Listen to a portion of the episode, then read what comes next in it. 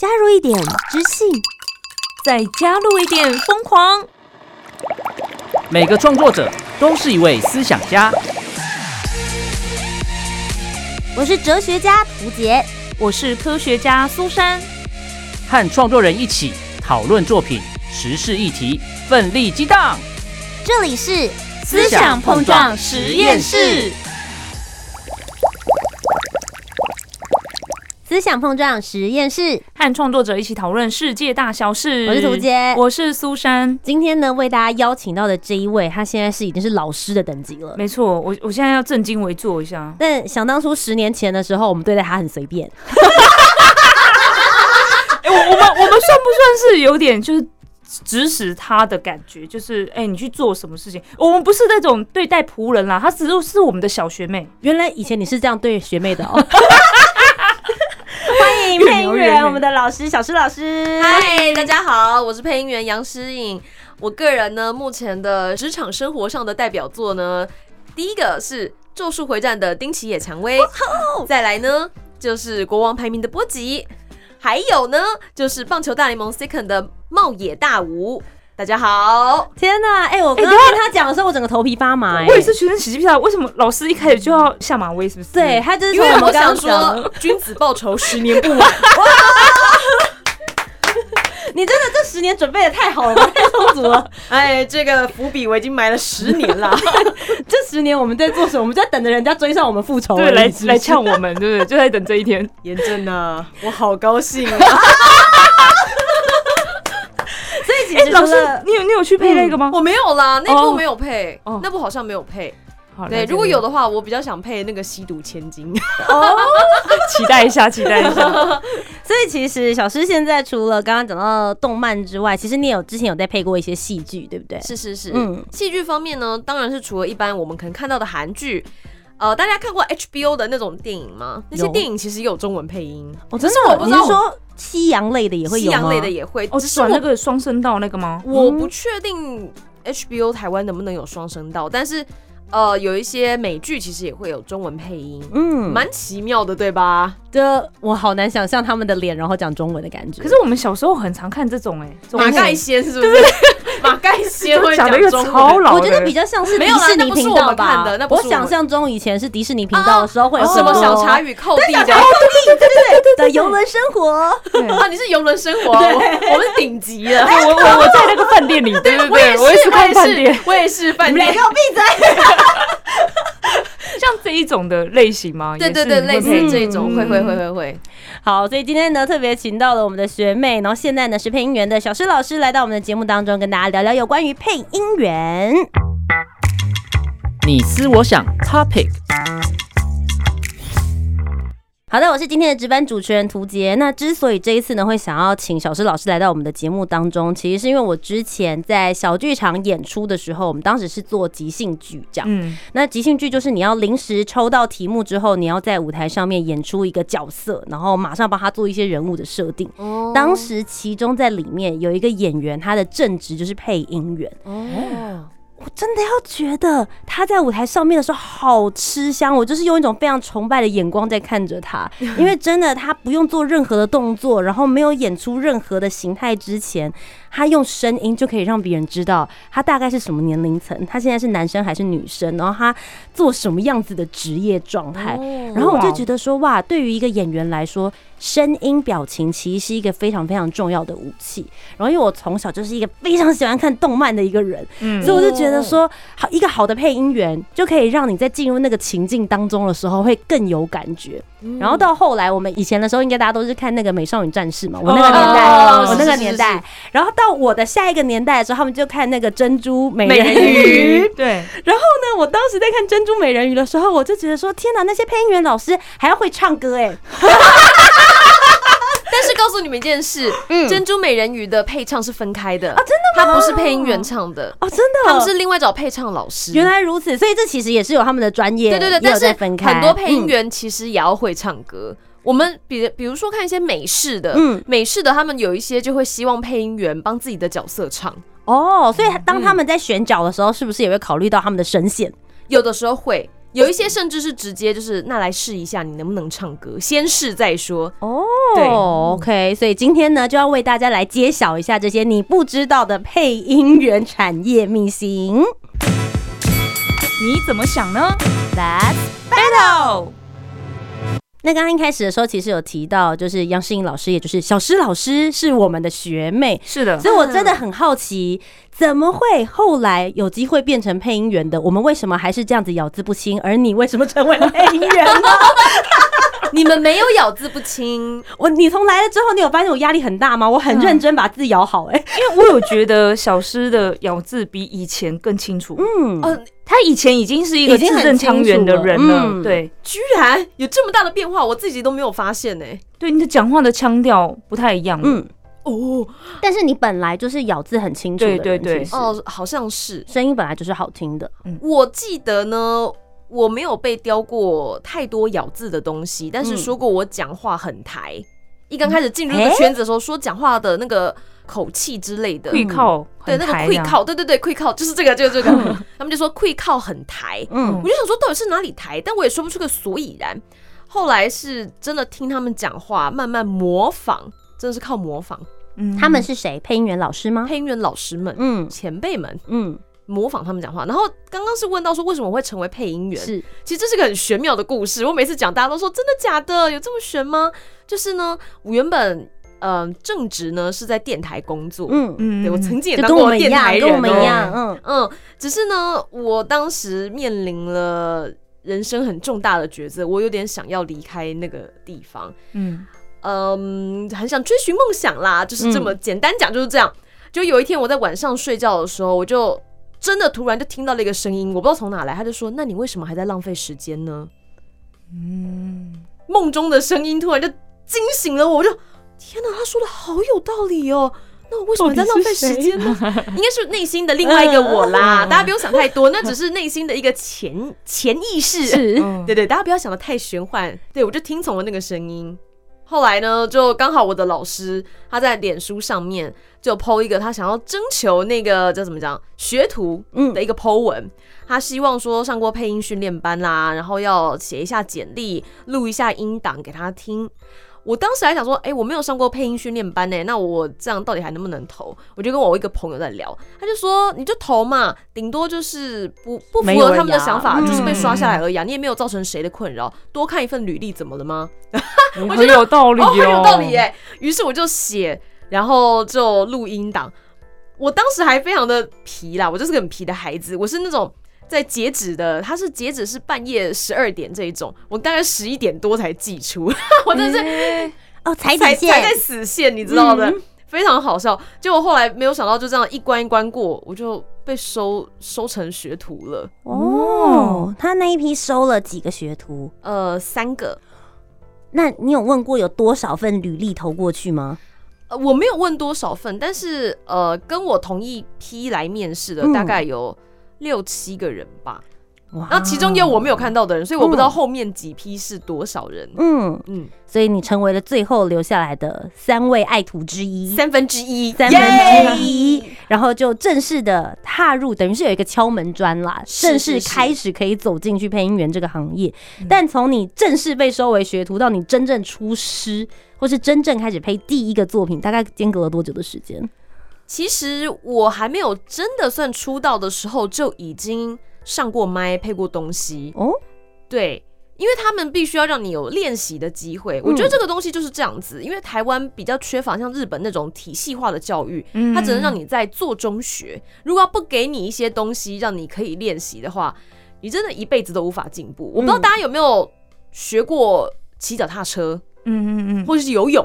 之类的这种东西，他一定会跟你讲个理论啊、就是什么时候你的头要抬起来，什么时候手要举起来，然后一边怎么样换气什么的。你听的时候都觉得好像可以，但如果没有跳进水中去游，你永远不知道我到底能不能操作的好。是任何事情都是一样的。老师，你刚才说出道之前有配音，那个出道的那个时间点怎么算？对，那个 moment。我觉得这是一个很奇妙的点，我自己的界定，包含我的师父的界定是，已经开始有除了你现在跟班的录音室愿意发你班的时候，就代表你已经算出道了。哇，这听起来很难呢，因为表示是你的知名度，或是对方必须要认识你才有这个机会啊。类似像这个样子，就是已经有人知道你咯，他们知道有你这号人物存在，而且还愿意让你去试。如果他还愿意长期有东西都愿意发给你的话，是就代表你真的就是一个独当一面的配音员了。所以你们认为独当一面的配音员是你有办法依靠自己接案，不需要只靠老师指派任务给你了，类似这种感觉。但是我觉得这件事又很难讲，因为像我现在虽然也是可以去别的录音室走跳，但我觉得距离真的算独当一面吗？可能还有一点距离，因为还是有可能我有点不上手的角色，或者是有一些我觉得对我来说蛮吃力的东西。那我想知道你最上手或是你最擅长的角色类型会是什么呢？我不得不说我的少年还不错，虽然我自己录的时候会觉得很矮呀，但是蛮多人都蛮喜欢我的少年的。少年的话大概会是什么？比如说12到18岁之间的男孩，可能到10，可能到18有点太夸张。我觉得大概就是男生变声期之前。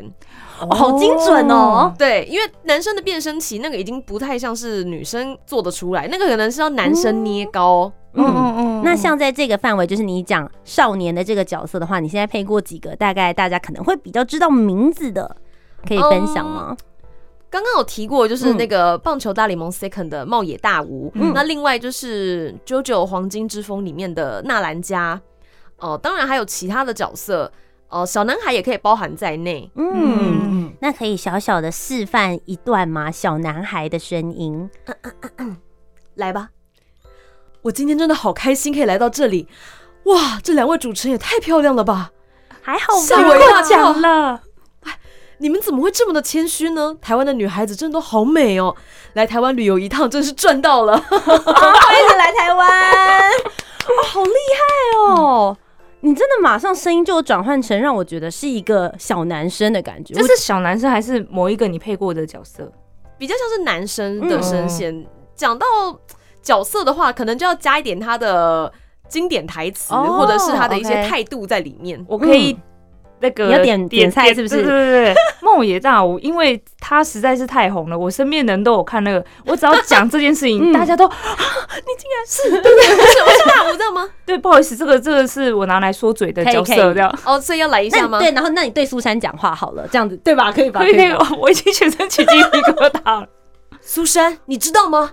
我真的很想成为像我爸一样优秀的棒球员。我知道你的梦想是这个。我也知道你想要成为一个很棒的主持人，我们一起加油吧！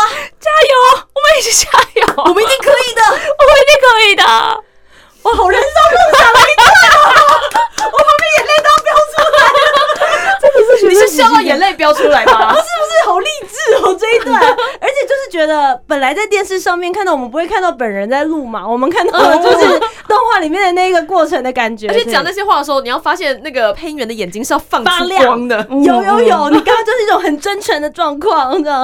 通常我们的脸就会跟那个荧幕上面的角色的表情会非常的像。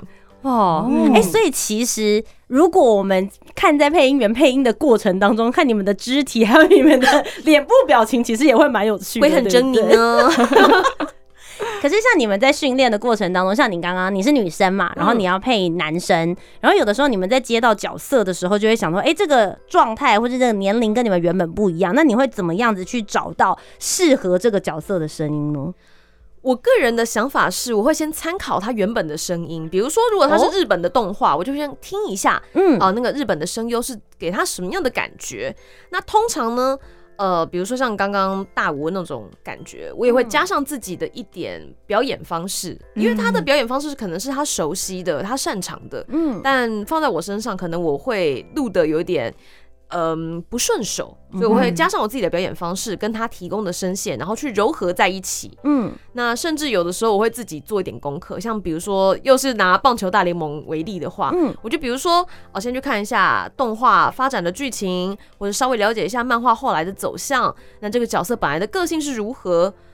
就不要跟原著上面的东西差太多，所以其实还是要花时间跟功夫下去看那个剧情跟整个角色的状态跟设定的。我觉得大家还是稍微会需要一点这种方向。那如果说是配那种很小孩子看的吗？你有看配过这一种的吗？你说小女孩、小男孩那种吗？对对对，小女孩真的声音就要捏比较高一点，然后讲话有点奶奶的音。嗯。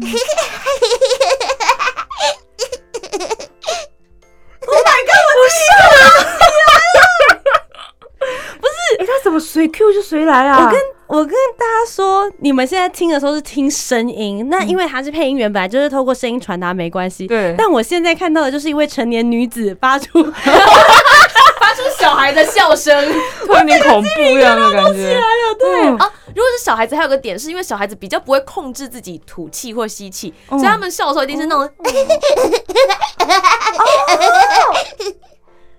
类似像这个样子，所以就是那个吸气的部分，对你们来说也是会去观察到的地方。我自己的观察是这样，这个也不算是我的观察，是一个前辈告诉我的。他说他觉得小孩子的吐气跟吸气是没有规律的。如果是一般的少女的笑声，就是，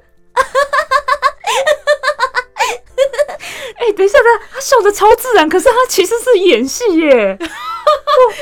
这是你真的，这个是原本笑的吗？真的吗？确定一下，真实的笑声就是哈哈哈哈哈哈。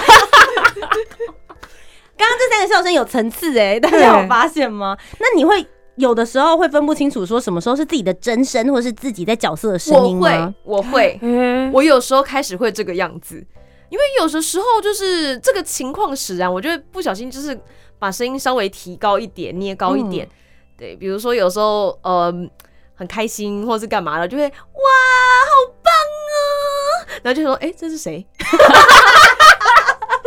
附身了啊，小施老师，朋友好开心哦，24个小施老师，今天在跟哪一个讲话这样子？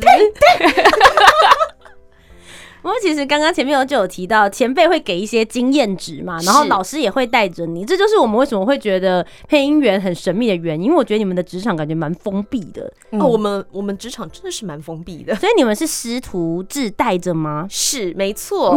你讲到重点了。通常呢，入门就是一定要有师傅带着一起入门。我们有一句俗语叫做“师傅领进门”。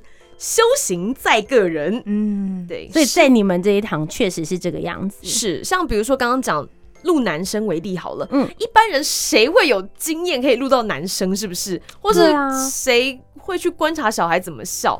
对啊，就算身边可能亲戚朋友有小孩，你也不一定会是真的观察他们是怎么讲话之类的。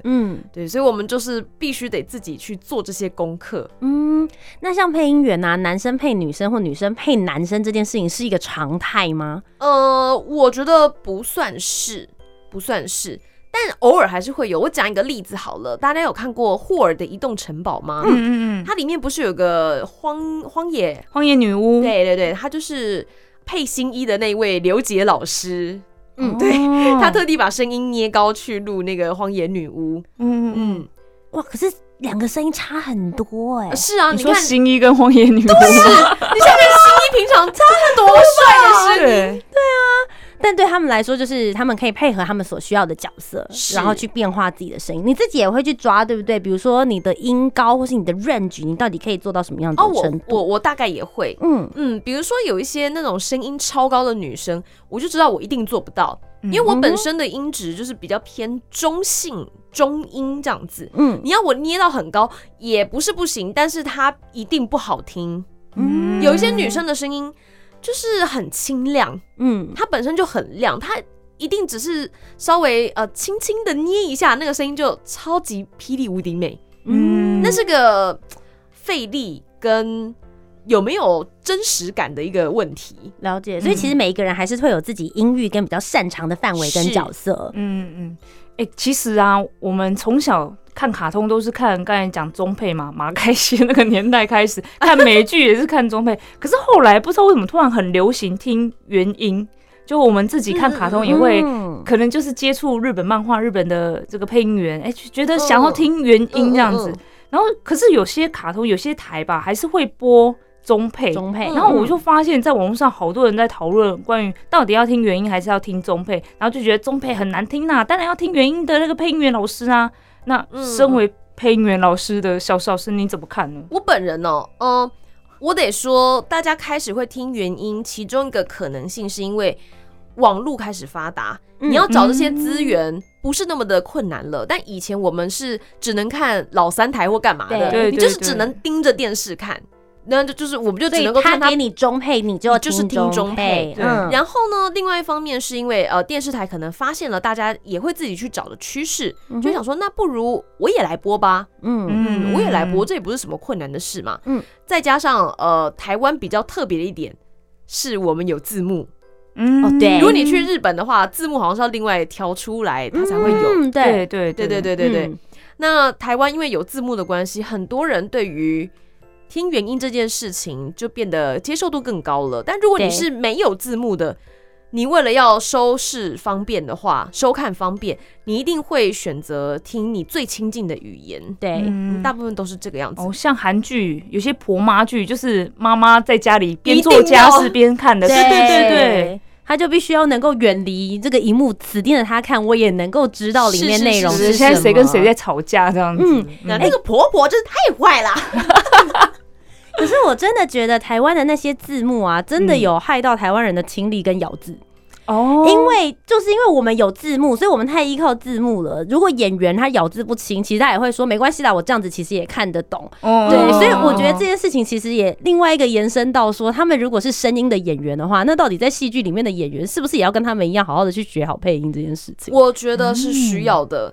这是我其实也一直想要告诉大家的事情，因为很多人把咬字咬不清楚当作是很自然的演技，但是我不觉得生活化的感觉。对对对，但是你去看一些老戏骨们演戏，你会觉得他很刻意吗？你不会觉得吧？其实也不会。但是尤其是舞台剧的演员，他们如果转战电视的时候，我讲一个很经典的例子，就是谢盈萱老师。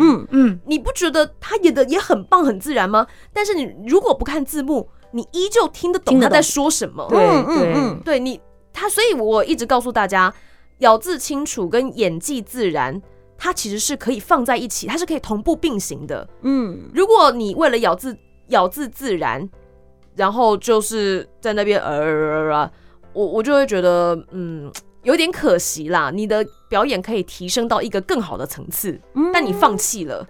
所以你觉得他如果把声音表情做好，或是把咬字给做好，是能够提升这个演员本身的演技？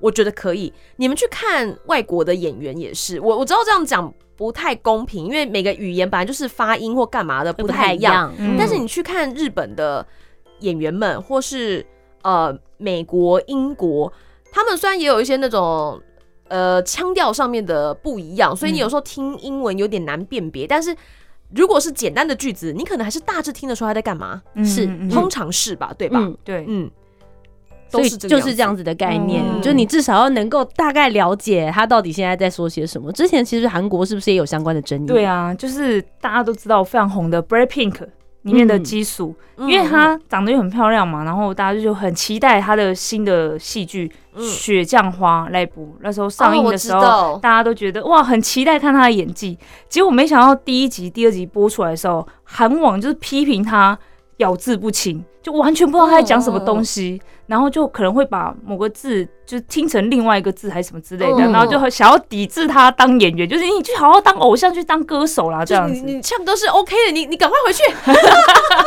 对，也有这样状况。那因为我对韩文的涉略我是有学过，但是没有熟到说很生活化，或是听得懂他到底是不是真的咬字不清，所以我不是很懂他到底被骂的程度为什么会这么高这样子。因为我有朋友他的韩文是真的蛮好的，他就有说你去听其他跟他同一个剧的演员，他们讲的韩文你是听得懂的，但唯独他讲话的时候你不知道他到底想表达什么，这是一个很可怕的事情。他们不在同一个世界，但偏偏他们又是同一部剧的演员。天哪，有可能会很明显那个落差。对，尤其最恐怖的是很杀人的地方是，他们是可能3-4个人一起在讲话的时候，你就会觉得高下立见，对，很窒息。OK， 很会修饰。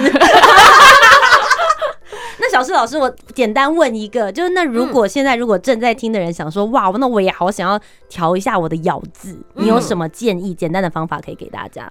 我个人试过一个很好的方法，传授给大家。盖小林喝油，这个是这样子的，很多人呢可能没有意识到自己咬字不清，你们可以先试着讲话放慢，然后把每一个字一个字一个字的咬清楚。我所谓的咬清楚是真的是嘴巴通通都得张到最大，活用到。嗯嗯，你如果张到最大活用到之后开始可以讲得很清楚，你再慢慢把速度加快，但是还是一样要做这么大的动作。对，没错，你接下来你就会发现你的咬字有天翻地覆的变化。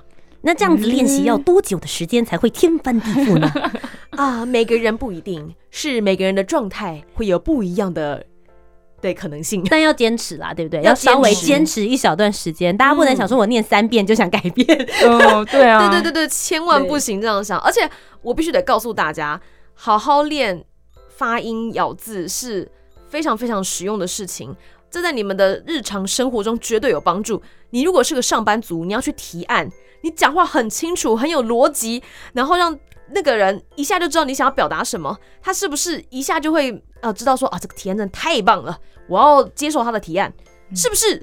所以你觉得配音这件事情不单单只是配音员而已，应该大家在日常生活当中都要学会怎么好好运用自己的声音。那今天听到小施老师分享了很多，刚刚大家也都知道他有很多知名的角色，那虽然说小施老师刚才有讲到说自己比较擅长的可能是小男孩、小女孩或是少年，那你有没有自己未来最想要挑战的角色？那角色有可能也不是在你的音律，可是就是你很想要做的。角色的话，我最近因为我开始在追我推的孩子，我想要告诉大家，我想录我推的孩子。现在是一个就寻求工作，对对对对，寻求工作。那你目前到现在，你觉得台湾的配音产业还有一些什么样子可以再更努力一点的地方吗？其实我觉得台湾要努力的地方蛮多，但我觉得最重要的一点是我们太神秘了。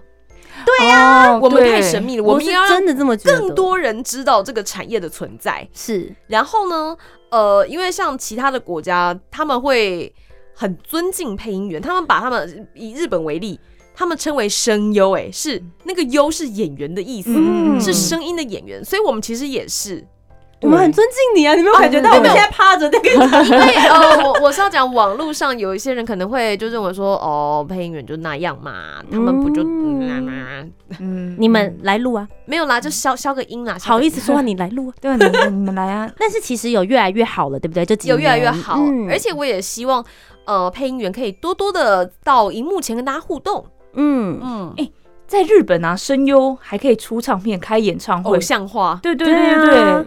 但我觉得老师你自己有这样的想法吗？我觉得偶像化 maybe 有点难，但是我觉得确实是应该要走到目前，让大家更认识，不要会让人家觉得哦，好像就只有那几个声音啊，或者是只有那几个人在做啊这样子。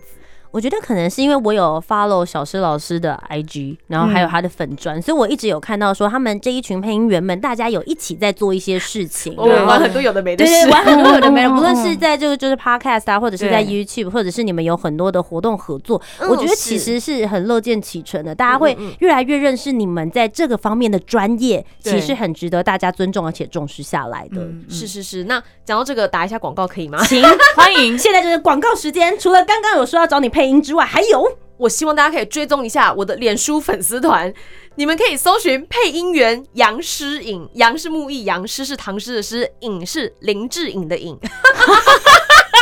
我以为会讲一个什么脱颖而出的颖之类的，我就是想让大家知道我知道林志颖。好了，今天非常谢谢配音员杨诗颖来到我们的节目当中，谢谢，谢谢。那么以上呢，就是我们今天的思想碰撞实验室，和创作者一起讨论世界大小事。我是涂杰，我是苏珊，那我们就下周节目再见，拜拜。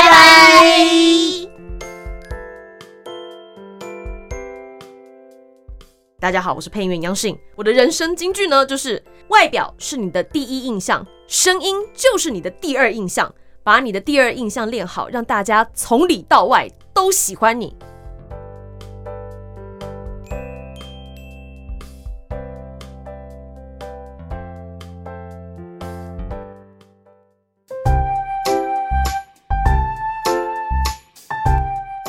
听完今天的讨论，如果你有更多不同面向的想法，也欢迎可以来留言告诉我们哦。